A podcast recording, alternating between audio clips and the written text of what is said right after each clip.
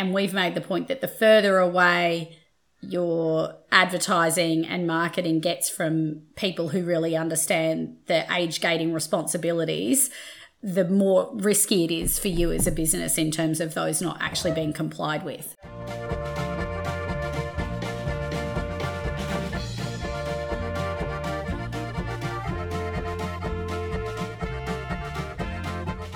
Welcome to episode 397 of Brews News Week, recorded on Thursday, 1 December 2022. I'm Matt Kirkegaard, founder and editor of Brews News, and I'm joined by Brews News General Manager Sabrina Coudens and Richard Watkins, Director and Brewer at Bent Spoke Brewing Company and newly appointed Chair of the IBA.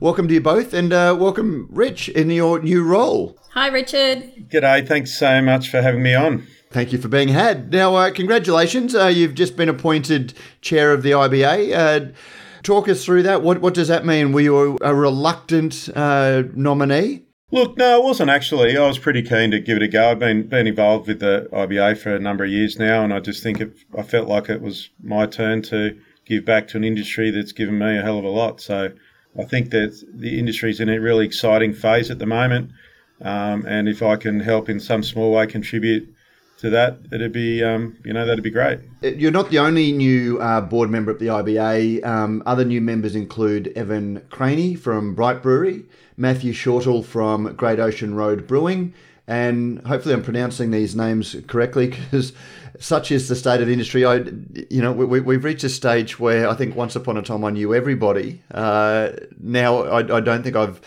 met half the people who have entered the industry. Uh, the, the third one is Chris Cefala from Local Brewing yep. Co. That's right. Okay.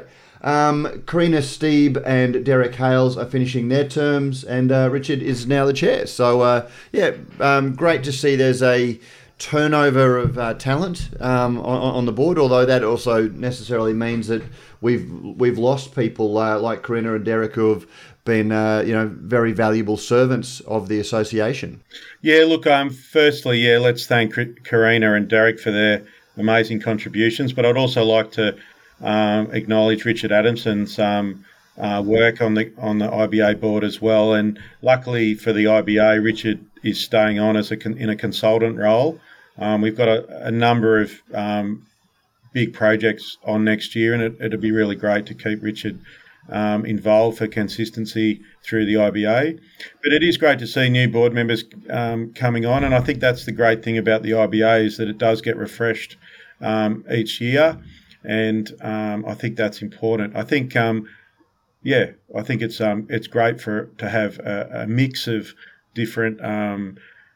people in, in the board from small breweries to medium breweries to large breweries as well and across the country, right? Like it looks like you've got a pretty decent, sort of a fairly broad spread across the country as well, which is good. Yeah, absolutely. So, what are the? Uh, I'm trying to think what the priorities were enunciated last year. Um, what what are your priorities as as chair? What are you going to focus on, or what is what direction is the IBA taking for the year ahead, 2023? I think the the, the big the big three are really going to be we've got the 10 year roadmap, so we need to now do something with that. Um, and the advocacy of that is really important. So the board needs to come up with a bit of a plan on on what's involved in um, in rolling that out and, and trying to help all you know all independent breweries around Australia. We've also announced that we're doing a constitution review, which is important because this hasn't been done since the start of the IBA, and um, you you know you always should be looking at your constitution to see that it meets all the requirements of all your members. Um, and then the other big one is um, being back on the schedule, and really excited to to see how that rolls out in August later next year. And that is a big project, so that's going to take a lot of resources, a lot of time. Um, but it is our you know our showpiece event um, with the IBA, so um, we want to really see that that we deliver really good good uh, conference and experience. It is a challenge for any association. You know, the the membership is diverse, and it's like any group. Whilst on one hand they're all brewers and they have a certain amount of common interest, everyone's got their own perspective and everyone's got their own view about what should be uh, the the ambitions for the association, and then even if people agree on what uh, the ambition should be, um, which is rare. Everyone's got a different point of view about how you get there, um, and it, it, it's goat herding and cat herding all, all at once. Anyone that listens to the podcast will know that I don't automatically agree with everything that the IBA says and does, but at the same time, I'm a huge advocate for everyone should be a member of it, regardless, because without a strong membership and being, you know, viable as an organisation, um, nothing will be achieved. Um, you know, what what are your thoughts there? Yeah, look, I tend to agree with you. I mean, it's very hard to represent every single view of you know 500 members. So, I mean, the best thing we can do is go out to all our members, um, gather all the information and um, all the things that they would like to see us do, then combine all that together, um, which we've done in the 10 year roadmap. And then we, we then need to trust that we've been elected to the board to speak for the IBA and to do for the IBA. And, and I guess the members then need to trust us to try and do the best we can given given the, the roadmap that we've got um, to roll out. Mm. And it's always the way, Richard, you know, like in a democracy, you never get 100% of what you want, right? So not every brewery is going to be like, I agree with 100% of the things. But um, if you're not in the tent making your points um, and having your voice heard and having it funneled somewhere, um, you're not going to get anything at all. so, you know, it, you work within the mechanism. Um, and if you can sort of, everybody will get a little bit of something, right? If everybody works together. So that's the, because, because it's much stronger if everybody puts their voices together. So, you know, it's such a hard balance. That's right. And our industry's grown exceptionally quickly in the last five to eight years. And, and I think um, there are a lot more different views on a, a number of different topics now. So it, it is challenging to um, gather all those views and put them into um, a you know, a process that we can actually do something. And that's my thing yeah. is I want to do things. I don't want to just, yeah. um, you know, summarize 500 members' opinions and into five key things, and we sit there, and then we then end up with more debate on those five things. We we've yeah. got to be trusted now to actually do things, and um, that's, I guess, that's where I come from, and and I think. To be fair, that's shared by everybody else on the board because otherwise they wouldn't be on the board. And we're lucky that we've got a great team in the IBA, um, led well by Kylie, mm. and it's exciting. You know, that's always the point, right? You, if you can pick three things to do that meet as many people's needs as possible, that's better than, as you say, doing nothing and discussing it, right? Like it's really the challenge for the IBA is picking what are those three things because you've got limited resources. Um, it's not that the IBA wouldn't do a million things if it had you know 20 50 staff you know it's not that the ambitions aren't high it's that you've got to match the next steps with the resources available to to execute properly right so that's you know when members think they're like why aren't they doing x y and z well maybe that's just come down to prioritization given resources like we, everybody does in their own businesses absolutely spot on the iba has very limited resources it's got a great team um, of people working um, for the IBA, but financially it has limited resources. Um, we, we rely yeah. on our, our key um, sponsors and partners um, to assist us in creating some sort of budget that we can use to hopefully do a few things.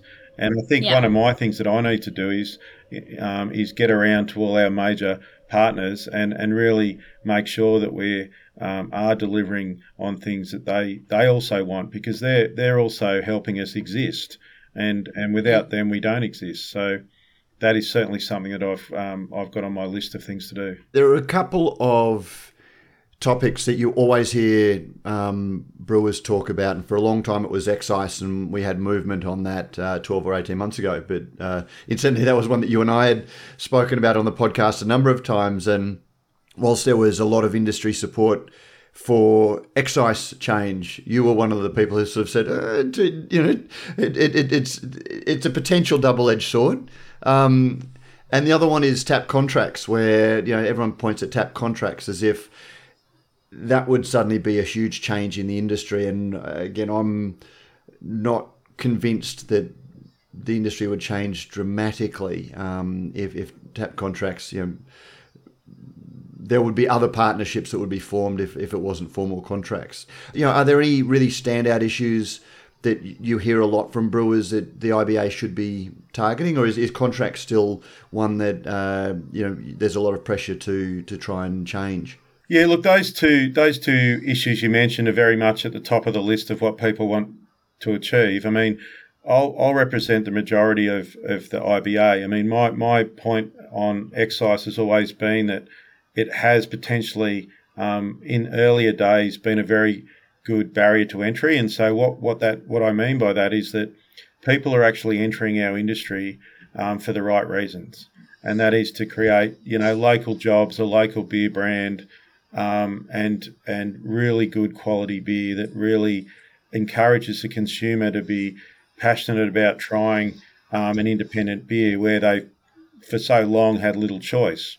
I guess the industry's grown so quickly in the last seven to eight years that, um, and there's so many brands that I guess have come, the beer brands that have started where um, they've had other people brew their beer, for instance. So that that ch- changes, I guess, the, my thoughts around excise. I do believe that there should be some sort of excise relief for independent brewers. That I, I do feel that there's there's some um, good good thoughts behind that, but I, for the the actual format of that, I'm not really really sold on exactly how best to do that. So I think that's probably a much longer dis- discussion. Um, a couple of other things that brewers talk about are CDS.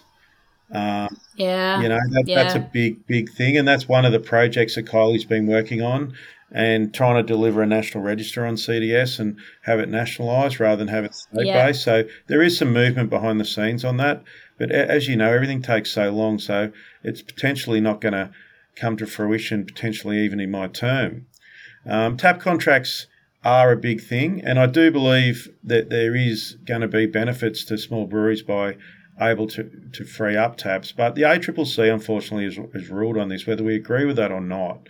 The IBA doesn't have the funds to mount a massive legal case, and, and I don't think it's value for money to the members for all their membership um, that they pay to be spent chasing down potentially a rabbit hole that's not going to end up being changed. We could we could use all our funds on this very quickly and not deliver anything for the IBA members. And that's always the challenge, isn't it, Richard? Like, um, you know, working with the Brewers Guild in New Zealand, obviously excise came up all the time, and New Zealand's structure is slightly different. But there was there was basically no window. There was no appetite by government to do anything. Successive governments of various colours, and so the point was, yes, we could throw the very small amount of resources tackling that year over year, year over year, or we could focus on some other things that we think could deliver genuine benefit or genuine culture change, um, you know, even from a public perception, government perception point of view, that may in the long term be more beneficial. And it is that constant, you know, push and pull between do we play what's immediately in front of us and we keep doing this work in the background? you know, how do we balance those resources to get it done? It's so difficult. And I don't envy, I mean, Kylie's got a small staff with, you know, 600 plus physical breweries in the country and more brands. Um, you know, it's it's tough going.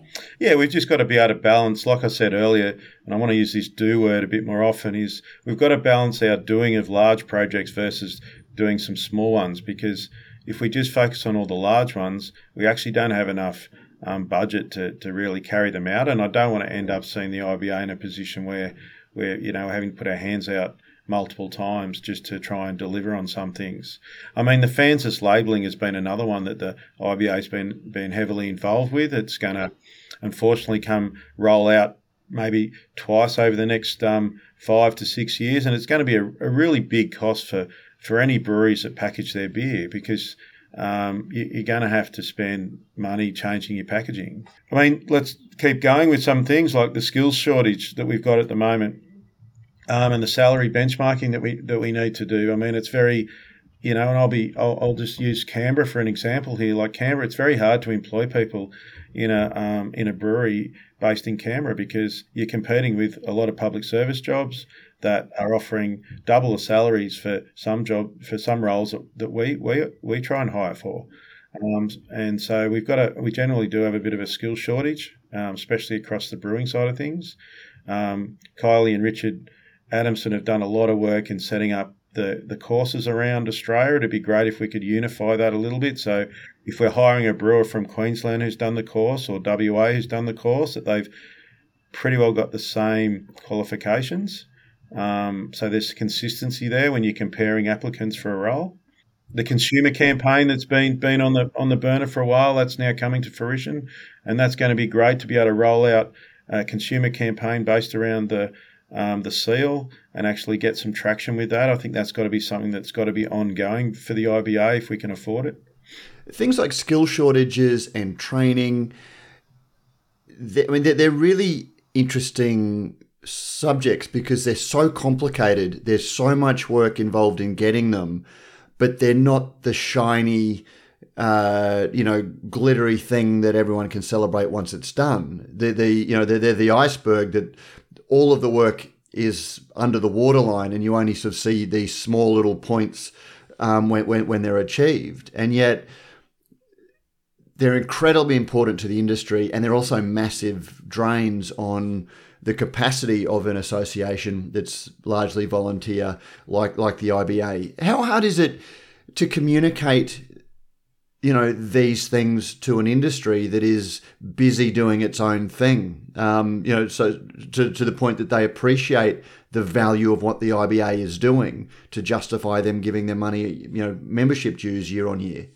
Look, it's it's challenging too because um, you know sometimes you've been doing a lot of work and you haven't got much to say about the work, you know, mm. because you're dealing with three layers of government mostly, and and um, sometimes it just takes a lot of time to um, attend, communicate with government, communicate, you know, with different parties, and sometimes you, know you have these very small wins, and sometimes the small wins are very hard to communicate to a broader membership because the broader membership will go, oh, "Hang on, you spent all this time, and is this all you've done?" yeah. um, and and and that's it's you know it can be slightly deflating at times that you do a lot of this work, and it's very it takes it's a very slow process. Mm. So um, I think um, if you've ever set up your own brewery, you need to think about how long it takes you to set up your own brewery. It's a slow process, and it's like everything. It's it's not, um, you know, there's no overnight results anymore.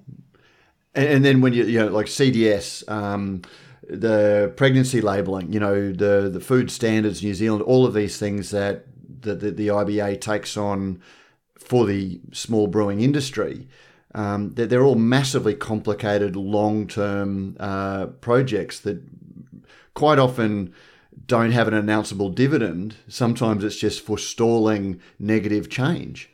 That's right, but I think if you're not prepared to sit in a seat at the table and be part of the discussion with these organisations, then um, you're not going to have a chance down the track to to create influence.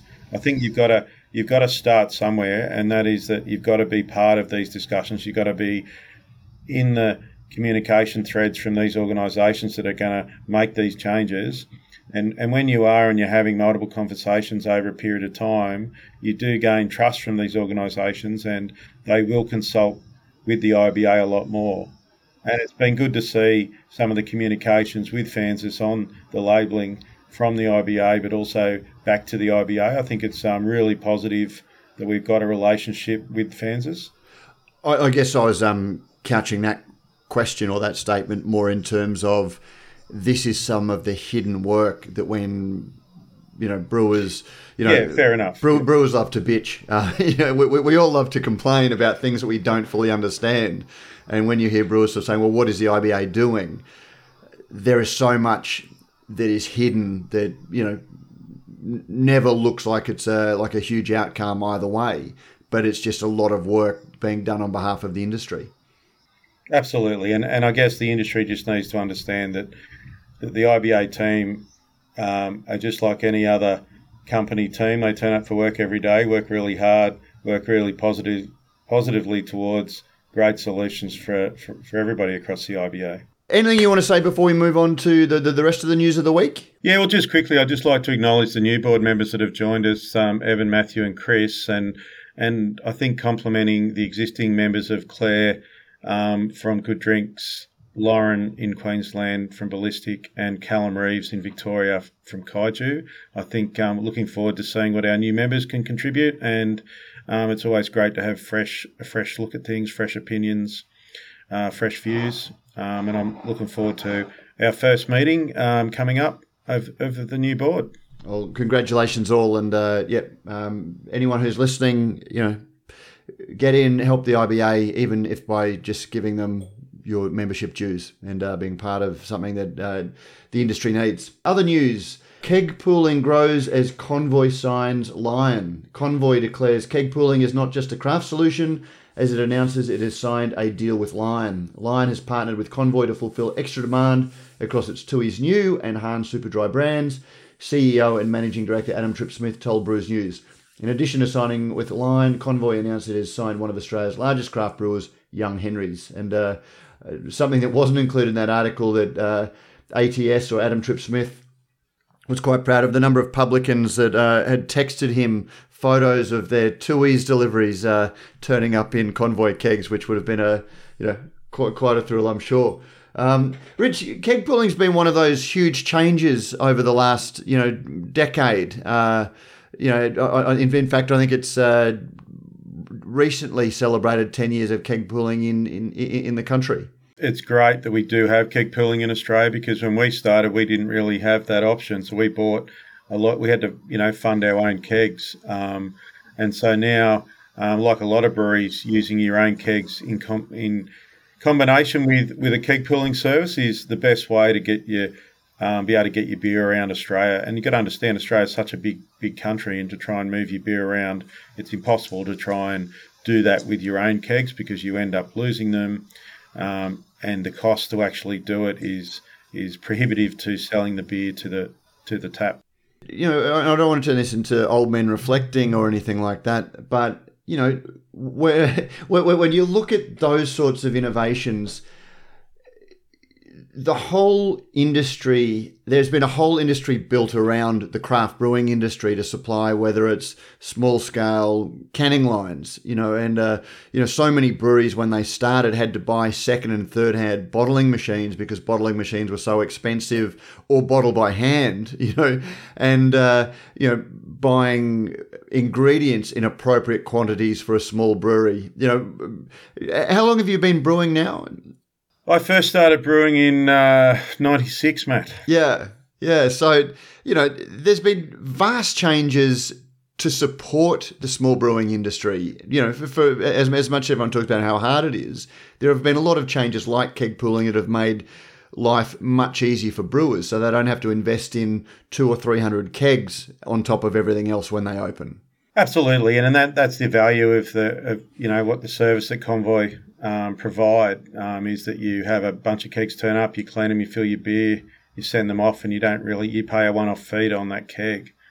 It's not still not without its issues too. We should just recognise, yeah. and this has sort of come from a number of different breweries, um, and that is the quality of the cleaning of the kegs. So when you're cleaning your own kegs, you know how you clean your own kegs.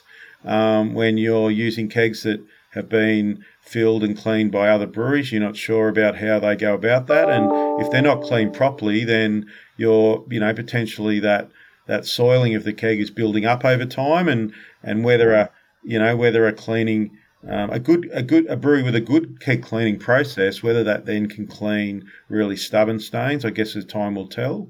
Also, just the tracking of the kegs is another big one too. So there's a number of different ways to be able to track your kegs. We use one called Keg ID, and Convoy have got a great little tracker on their kegs too that um, also track and tell you temperature. So if you're paying somebody to deliver your kegs cold and keep them cold, then you can actually look at that temperature and check whether that's actually been happening or not. So that's a really great bit of innovation that Convoy has started. I was going to make the point, Matt, um, and Richard, you touched on this earlier. Um, whilst it is a great innovation to allow breweries to have options, it's another place where the barrier to entry has lowered. Um, so when we talk about, you know, the number of breweries, uh, physical breweries, but then also brands, you know, the, the build up of actually making it easier for breweries, which is great, also means some of them make the barrier to entry lower. So, so um, you know, it's continuing to make the marketplace competitive. So, um, you know, that's that's uh, that's how it's also affected or changed the potential marketplace. Moving on, uh, seltzer flavors recalled. Moondog Craft Brewery has recalled its fizzer, seltzer, summer berry, and grape flavors due to unintended secondary fermentation issues. Um, that's really just out there as a consumer, uh, you know, notification. Um, although I will add, it's it's interesting to see how mainstream media cover some of these. You know, they, they turn these into clickbait.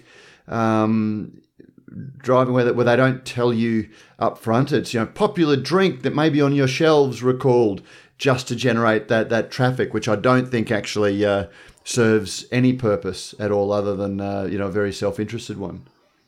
Yeah, absolutely. I, unfortunately, the recall or a brewery's recall plan is probably one of the the hardest things you've actually got to put together, and then it's one of the hardest decisions you've got to make. Um, being a business owner of a brewery, um, I don't envy any brewery having to do a recall, um, and how that, that media release is is put put out. Um, I do think sometimes I wonder whether we could write the media releases backward backwardly and and not sort of um, allude to the the fact straight away. But um, I think um, media is too smart for that and would still say the same thing either way. Well, they, they would, and, and often they focus on you know with when, the, the, the reason that's stated is often re-fermentation, which means the alcohol could be, you know, the ABV could be higher, they focus on that. And then you get, you know, those posts on Facebook, higher alcohol, where's the problem in that? You know, and then it's, it, it, it doesn't serve to educate or inform. It just basically becomes a uh,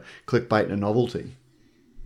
And it's interesting to see that there are a number of food recalls, but um, alcohol and breweries because it's more commonly relatable, I guess. Um, they seem to be the ones that really generate those clickbait headlines. You know, this yogurt doesn't sort of seem to kind of get the same traction, you know, in terms of mainstream media picking it up and having a field day with it, which, you know, demonstrates how far you know uh, craft beer has come as something that is relatable sort of ubiquitous. Everybody understands it. Um, and that's why it gets the pickup because they know they'll get the traction on all of their clicks. But it's shit uh, yeah. to see some of the comments out there. It's really irritating. Yeah, one thing we should do though is we should congratulate Moondog for actually doing a recall and, and the other and the other breweries that have mm. done recalls because it it means that, that the breweries that do recalls like Moondog have got a great quality system that's picked up this and and they haven't then been worried about pulling it back because they've actually put quality first and that's what we want to see in throughout all our members is putting quality first and and this is a great way to show it. Maybe we need to um, coordinate a whole member recall all at once across Australia just to show that we are putting quality first to to our consumers out there. Mm. Yeah, and that's it's also you know because we've seen a few uh, craft breweries do it now. It's less scary for the next one, the next business who has to make that decision and go oh, I'm scared about all of these consequences, they can look at it and go, well, Ballistic is still here, Moondog is still here, you know, they're still getting range. So it makes it less scary for the next brewery to do the right thing as well. So, um, you know, at, to your point, good on Moondog for actually doing it. Yeah. without shilling for the IBA uh, any more than I arguably already have, um, the IBA has a great resource available to its members on uh, how to conduct a recall. Um, just yet another reason to join. Um, now, I'm not going to try and segue from that story into our Rallings ad this week. That would be grossly inappropriate. I don't think uh, anyone wants to be associated, and I don't want to make light of it. But I will say that if you do want to make a billboard of your cans or bottles or even your cartons, Rallings Labels can do that for you. Um, the label is providing a new voice for designers and artists with a very public canvas to present some terrific artworks and some tongue in cheek quips. Just brilliant. And uh, to get all of the specs right so your can or bottle looks its best at all times, call the guys at Rallings Label Stickers and Packaging on 1300 852 235 or email sales at rallingsprint.com.au to see how they can help make your brand sing. And you'll find a link in the show notes, uh, that telephone number, and uh, also on the business directory. Um, Actually, maybe we should have uh, waited till the next story and then I could have segued nicely. ABAC releases social media compliance audit data. ABAC has released findings from its recent alcohol marketing audit, audit, which evaluated compliance numbers for age restriction controls across social media platforms. Conducted by JWS Research, the audit engaged over 300 brands between March and May of this year to evaluate if age restriction controls had been activated for Instagram, Facebook, YouTube, and Twitter accounts. In 2017, the ABAC code introduced placement rules which require alcohol marketing to have available age restrictions activated to prevent marketing being visible to minors. The objective of the audit was to understand levels of compliance across various platforms and any impediments to full compliance to aid education initiatives and the development of useful resources, ABAC Chair Harry Jenkins said in a media release. It is clear that the primary cause of non compliance is a lack of understanding and confusion over the availability and implementation of age restriction options, particularly among smaller businesses. I will add also that came after, I think, uh, two years ago, ABAC um, urged all breweries to go back and do their own audits of their social media and even some of their past social media posts, um, given that many breweries were falling foul of old posts uh, back then. Rich, uh, I think Jamie Cook, when he was uh, chair, had said that uh, the IBA was looking at joining ABAC in some way, or at least coming under the auspices. I'm probably too early to ask you about that, but what's your view of ABAC? Look, I think ABAC has a role to play. Let's be honest, it's pretty serious when minors are confusing soft drinks with alcoholic products. I think that's something we can't have in our community, to be fair. And if ABAC is is one of the uh, is the code that's that's uh, responsible for for keeping um, all the packaging to, to a standard, then you know I'm supportive of it. I guess in in in mostly, I think you know it'd be nice to be be part of the conversation in establishing the standards for for ABAC. I mean, I think that's another table that the IBA could sit at and be a really great contributor towards it. But I do believe that minors getting hold of alcohol isn't, isn't good in our community. Mm. I thought the interesting line out of this, Matt, was, um, and because we discussed it recently, but it was evident from the independent, very few non age restricted brand initiated influencer posts were detected. How there was there was room for improvement on age restriction uh, accounts on Instagram, Facebook, and YouTube. And so, you know, they made the point and we've made the point that the further away your advertising and marketing gets from people who really understand the age gating responsibilities, the more risky it is for you as a business in terms of those not actually being complied with. So when you're advertising on your own platforms, you know you're really across it. As soon as you start giving it to somebody else to advertise, it gets a bit riskier. Yeah, absolutely. Really good point. Um, having said that, you are paying people to do this. So you know, your contract with these people that you're paying um, needs to be, you know, pretty clear that it, that their stuff needs to meet the code as well because it brings the brewery brand or the beer brand into, you know, in, into um, contentions, I guess. So.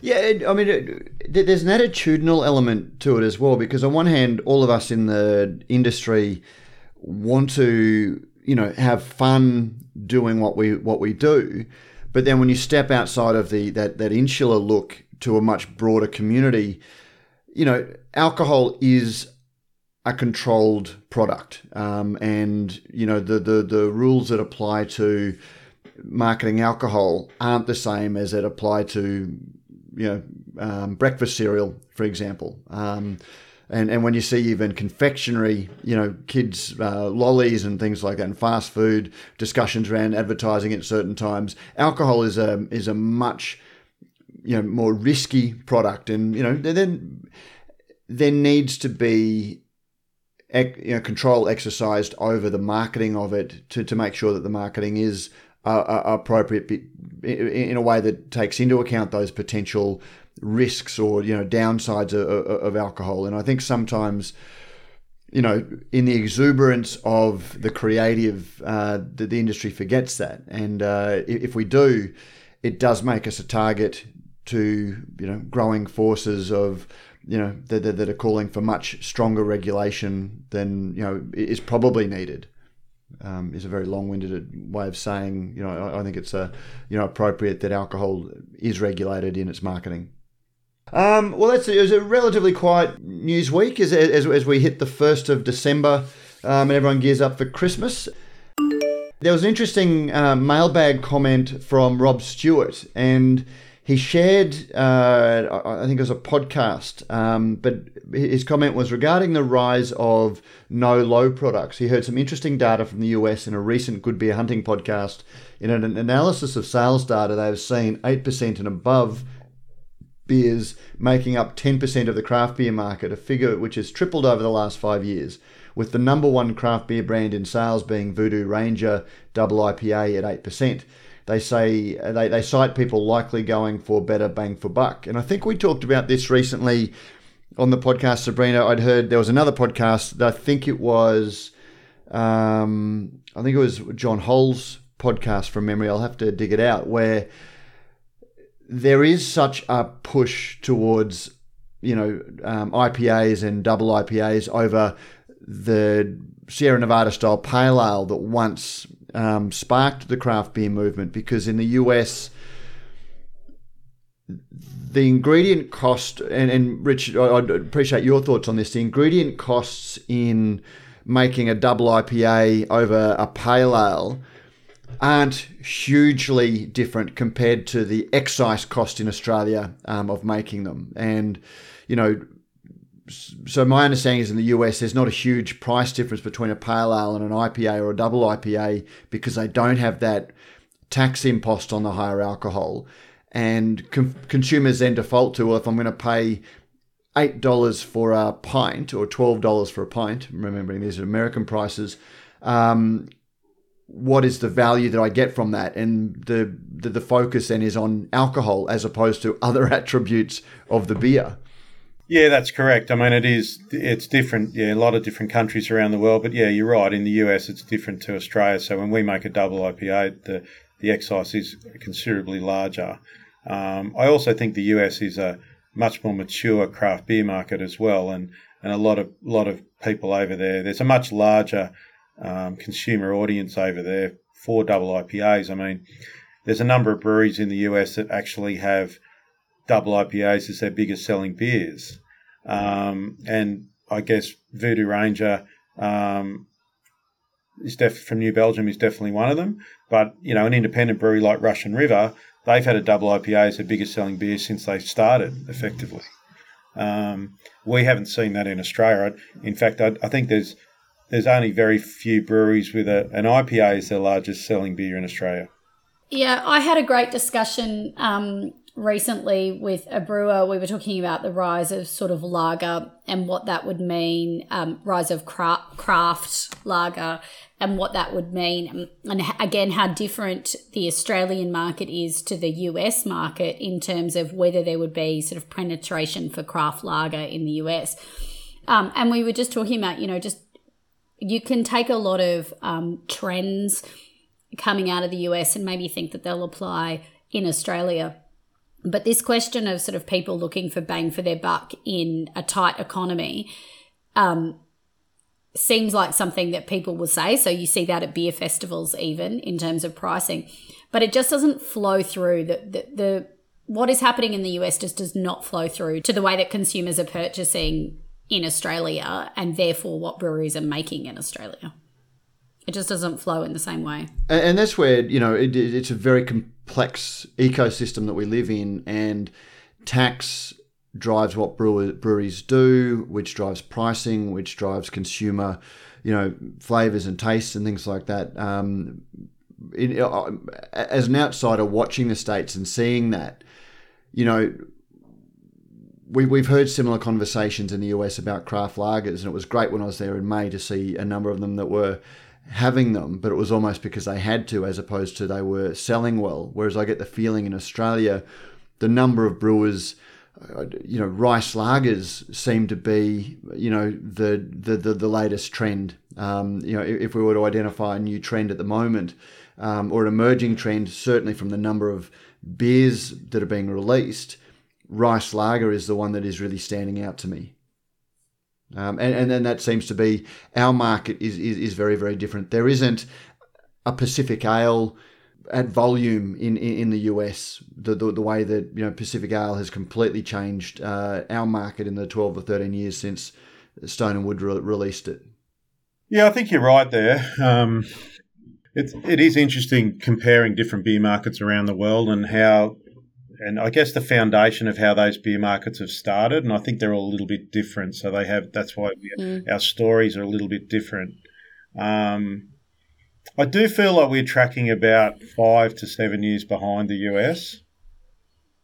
So interesting. So, um, you know, if I go back to when I was starting, and any craft beer in Australia was a was a great beer, but the US had just started with the pale ales, and and when the IPAs finally um, came in in the US, we were looking at bringing, you know, in Australia, pale ales were starting, you know, with the James Squire range and Little Creatures and things like that and then slowly we've we've caught up and we've got IPAs that are part of our beer scene now, and in the US we're talking about double IPAs. So, yeah. um, Although I mean, I, I, uh, that's where I think that the maturing market yeah. has seen a fracturing. So once it, we, we once followed what was going, thinking that well, craft beer is craft beer, and if um, if this is big in America, it'll be big here. I think we are starting to see that Darwinian approach. You know, like koalas exist here because we separated, you know, and marsupials, you know, evolved yep. in their own way. I actually think that trends are much, much quicker than the three or five years these days because social media means that, you know, Brut IPA is created in the US, it's picked up very quickly, brewers here see it, they can understand the technique, and, you know, it's almost six months, which is just the changing of the seasons. As summer turns into winter in America, winter turns into summer here, and those styles land here pretty much six months later because brewers can hear of them. Whether they take or not is very much up to the differences in our market. Sorry, Sabrina. That that's exactly what I was going to say, Matt. I actually think we're starting to diverge a little bit in the sense that the new um, and you had this uh, a discussion with Soren Eriksen on Beer as a Conversation this week, um, who's been brewing for about what did he say 15 years 10 or 15 mm. years and he was sort of you guys had a discussion around what is innovation as in introducing something from another market into the australian market or in his case the kiwi market was that um, innovation and i actually think we're starting to see this sort of australian and even more than that this localization of what does your local market want that is quite distinct from another market and that those trends are coming in from overseas perhaps they're being tested really quickly and then they're maybe not taking and, and other things are coming uh, are coming out. And the only other thing i would sort of add you know we, we've talked about what are all of those external pressures. So we've got you know, social media makes it more quick, but we've got um, taxation. But the other thing that we have that is very distinct from the US market is our drink driving laws. Mm. And so the levels at which you can drink dry uh, or alcohol and uh, availability to drive. And again, um, Josh. Uh, from Sunshine Coast Craft Beer Tours when he was on and had just come back from the US made that point really clear. Like he couldn't believe people would come in and order a double IPA and then get back in a car yep. and you just wouldn't see that happen over here. So I think all of those things converging mean I think, you know, Richard, you started out this podcast by saying it's a really interesting time for craft beer. What I think is most exciting about it is I actually think Australia is starting to get its own, it's really quite distinct flavor. Like it's almost departing from what's happening elsewhere and creating its own really distinct space. Um, and, and I think that's really exciting. Yeah, I will I'll definitely share that as well. I think Australia is setting, starting to create its own trends. Um, one trend that um, is a little bit bigger than just a, a, few beer styles is is the is the I guess what happened in the US sort of five five six years ago when the market literally in the US became flooded with many many different beers, and what that resulted in, unfortunately, was a lot of breweries potentially shutting down yeah. um, but also a lot of breweries who were f- trying to focus on selling their beers through you know numbers of different states in the US more focusing on selling their beer around their local area now I honestly think that that's where our market is heading and and yep. once upon a time there weren't very m- many national craft beer um, players certainly in the independent space and now there's a lot of national independent um, craft brands around. And I think that the retailers are struggling with trying to find space for all the different products that are being released by breweries these days. And I think the focus will definitely come back to more locally focused ranging by breweries. Yeah. I totally, I totally, you know, in, in a market that is this competitive, uh, I think we're going to see, you know, a period of rationalization. So, you know, breweries are really going to have to be clear. You know, we've got 70 something breweries that are still in train to open on top of the current 618 physical breweries in the country that we're tracking. And so, in a market that competitive, you know, people are really going to have to hone where they're selling, who they're selling, what they're selling. Your sort of competitive edge is going to have to be much more clear. And that localization and serving your local market with what they distinctly want, which may be different in, you know, um, country Victoria to the Sunshine Coast in Queensland, you're going to have to do that really well. And, uh, yeah, yeah, on that, and, and that's where I think that there's so much noise made about some very hyped beer styles, and I think when, when you look at travel around the country and see breweries that have fundamentally the same list, you know, beer list, and you sort of think, well, markets, you know, we, we don't operate in one generic market. And are you listening to the social media, what people are wanting elsewhere, or are you listening to your customers about what they actually want to drink? And, you know, it, it's, it's, a, it's a huge challenge to, you know, know what you as a brewery are and what your what your market is, who you want to attract, and target them as a, and filter out some of that, you know, noise and hype that we're all surrounded by in a social media world. Yeah, good point. Yeah, so move. Actually, the, the one other thing uh, that I wanted to take out of that is, in, in just as uh, going back to the point that double IPAs offer more bang for your buck. The interesting thing that I also think is one of the reasons I don't think alcohol-free beer has the huge um, future that you know some of the hype says is because consumers do look at you know, why am I paying the same amount for an alcohol free beer? Something, a product that has something taken out of it. Shouldn't it be cheaper? Um, they consumers don't look at well, this is how much effort it takes to make it. It takes the same effort. It takes the same ingredients, and sometimes it's more expensive because it's a smaller batch. So I should be paying the same they just sort of look at, well, this is the same thing without the alcohol, so it should be cheaper. Um, and for alcohol free beer to flourish, it actually needs to build in value over and above the loss of the alcohol to uh, you know to, to, to, justify that price. And I don't know how you do that. You know, I think some of the functional beverages have tried to do that where they've made them you know isotonic sports drinks equivalents. Yeah, that's a good point. It's interesting to know why, yeah, alcohol free beers aren't cheaper than even the lowest alcohol beers. Um, you're right, process and sometimes ingredients play a big part in that. And um, but I think there's a health um, driver in this though too, and a lot of consumers do want to be drinking a beer that is no alcohol but still tastes like a beer um, especially if they're in a group of workmates or a group of friends. Um, I think there's a role for that to play, and I think that health driver is increasing momentum. Um, and I think whilst the market for non-alcoholic beers will has plateaued a little bit at the moment, there's still certainly growth in it because the health driver is growing, you know, extremely fast, and and the the big part of the health driver is to really moderate your alcohol intake. And even in particular, you know, we talked about the change in craft beer, but increasingly like the Gen Z just opting out of any alcohol altogether. Um, and so being able to provide products for those folks when they come to a brewery with their friends and, you know, having that offering. And it's funny, I don't know whether it's because I'm in the beer industry, but, you know, non-alcoholic spirits. I'm like that's cordial mate. That's cordial. Like you cannot get me to pay $13 for a glass of cordial.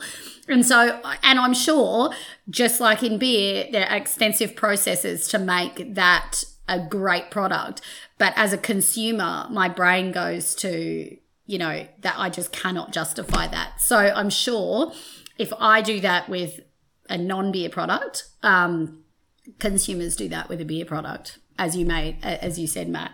So, which and then it actually takes to a there's a link in the show notes to a study that I saw. It's called Pulsar Platform. So it's uh, some research body, and they've on one level it's some interesting data, but I don't think it supports the conclusions that they've made. It looks at, for example, Twitter mentions of alcohol and low alcohol beer in Australia from 2018 to 2022. Um, and there has been a slight increase in you know Twitter mentions of zero alc beer, but when you look at the unprecedented media coverage for low alc and zero alc beer over that time, um, I'm actually again I'm surprised that it's not higher. Um, but anyway, there's a link in the show notes. Have a look at that. It doesn't. I don't think it provides any real insight into why people are really drinking. It's more reflective of the amount of interest that there is in it. Um, but again, that doesn't seem to be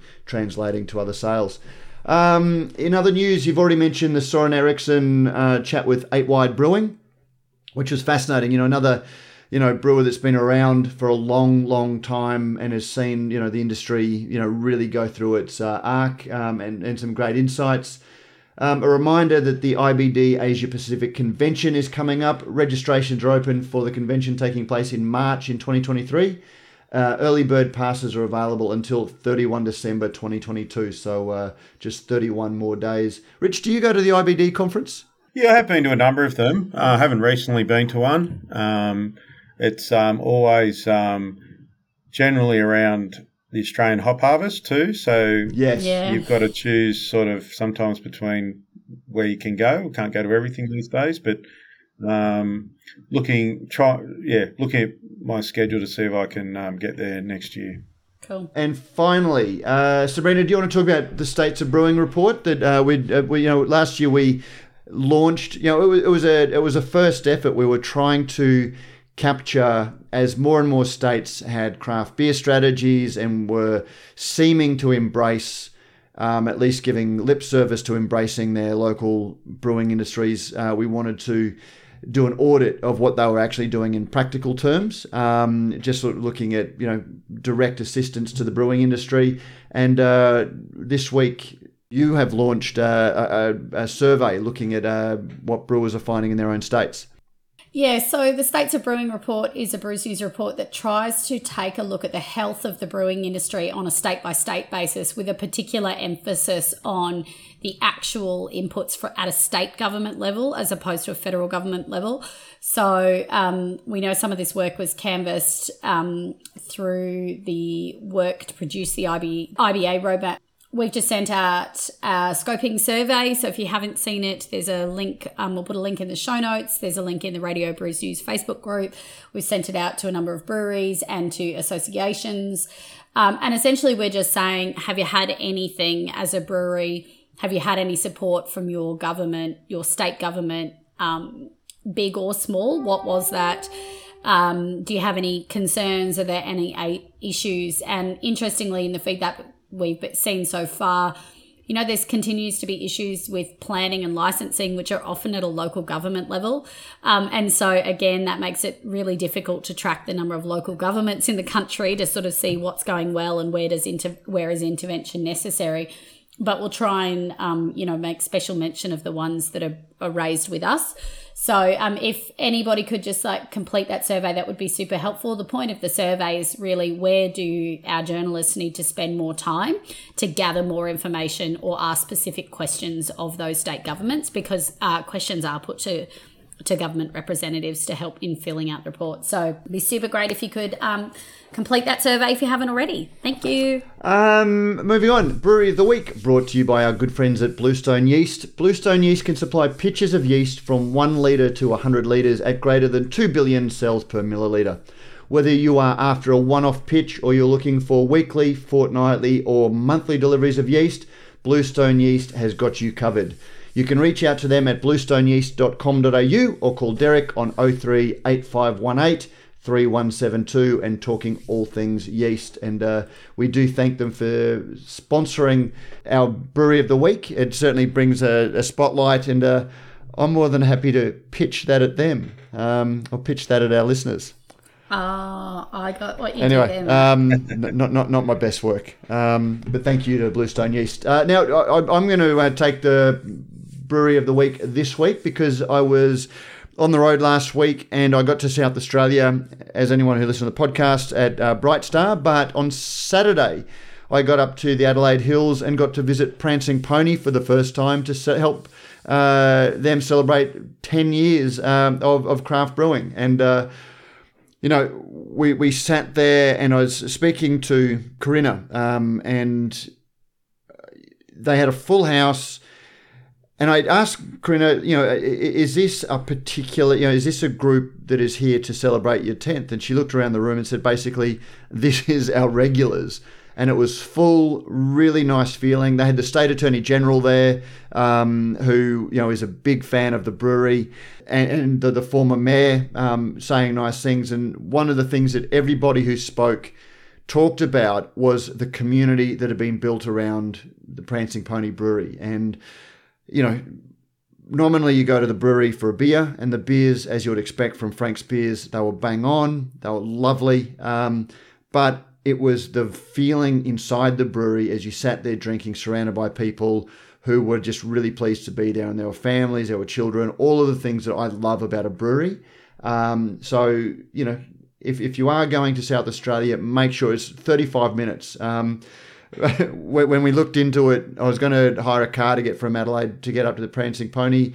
And to hire a car for a day, it was cheaper to catch a cab there and back. So it's you know cab, uh, cab a bull um, if you want to, and uh, that way you don't have to worry about Australia's drink driving laws. You can try their eight and a half percent IPA, which is very good.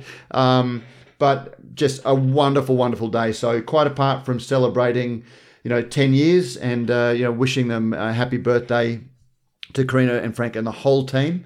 Um, it was just really, really lovely to get there and spend a, a- a Saturday afternoon, um, you know, at, at the Prancing Pony. So uh, they get my brewery of the week thanks to Bluestone Yeast. cool. I want to go. Yes, absolutely. I haven't uh, managed to get up to Prancing Pony, but that's just a great example of um, what an independent brewery is all about. Yep, cool. Rich, anything else? That, any, anything that you want to plug? Uh, you know, uh, guest hosts get a free plug. Anything that you want to push? Anything you want to sell? Any new releases coming oh, up? not really, Matt. All I'll say is it's great to see that um, Brews News is continuing to support independent craft beer and the keeping the conversation flowing on beer. We need more beer conversation, and um, and uh, you do it very well.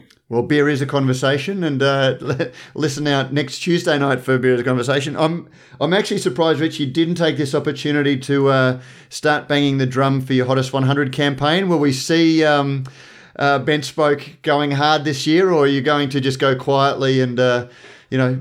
We'll, we'll just do uh, we'll just do what everybody else is doing, um, and that is you know it um, and it's something that's part of our part of our um, I guess our landscape is the hottest 100, and I think it's great when consumers vote on their favourite beer, and you've you know if you if you're not um, in their face telling them about how good your beer is, then you should be. yes, exactly. And It's funny, Matt. So I literally, as as you asked the question, Richard, is there anything else you like to say? My mind went straight to does the hottest 100 launch this week or has just launched? Voting launches soon. I was like, oh, it's going to be hottest 100 for sure. but anything that creates conversations around, you know, thank thank you for your kind words about us. But anything that creates uh, conversations around beer is good. And uh, speaking of which, I will plug. I'll plug something of ours tomorrow. I think in the Brewery Pro channel that anyone who heard the uh, Scott Phillips podcast uh, teasers that we put into the Radio Brews News channel, um, jump across to the Brewery Pro channel. Really, really great chat with Kelly Ryan from Visit Sunshine Coast. We talked about it a couple of weeks ago. Uh, you know, the craft beer capital campaign that they're running that's you know sparked a lot of discussion about whether the Sunshine Coast really is Australia's best beer destination or not. Ironically, uh, Rich Kelly Ryan, who is up there running things, used to be with uh, marketing uh, Canberra and. We, we, we talk a little bit about the uh, ACT beer scene, uh, as well as the challenges of marking Canberra as a holiday destination as opposed to a getaway destination. Um, but Kelly had some really, really great insights about why the Sunshine Coast, which has great beaches and so much going for it, decided to make beer a flagship um, attraction for it.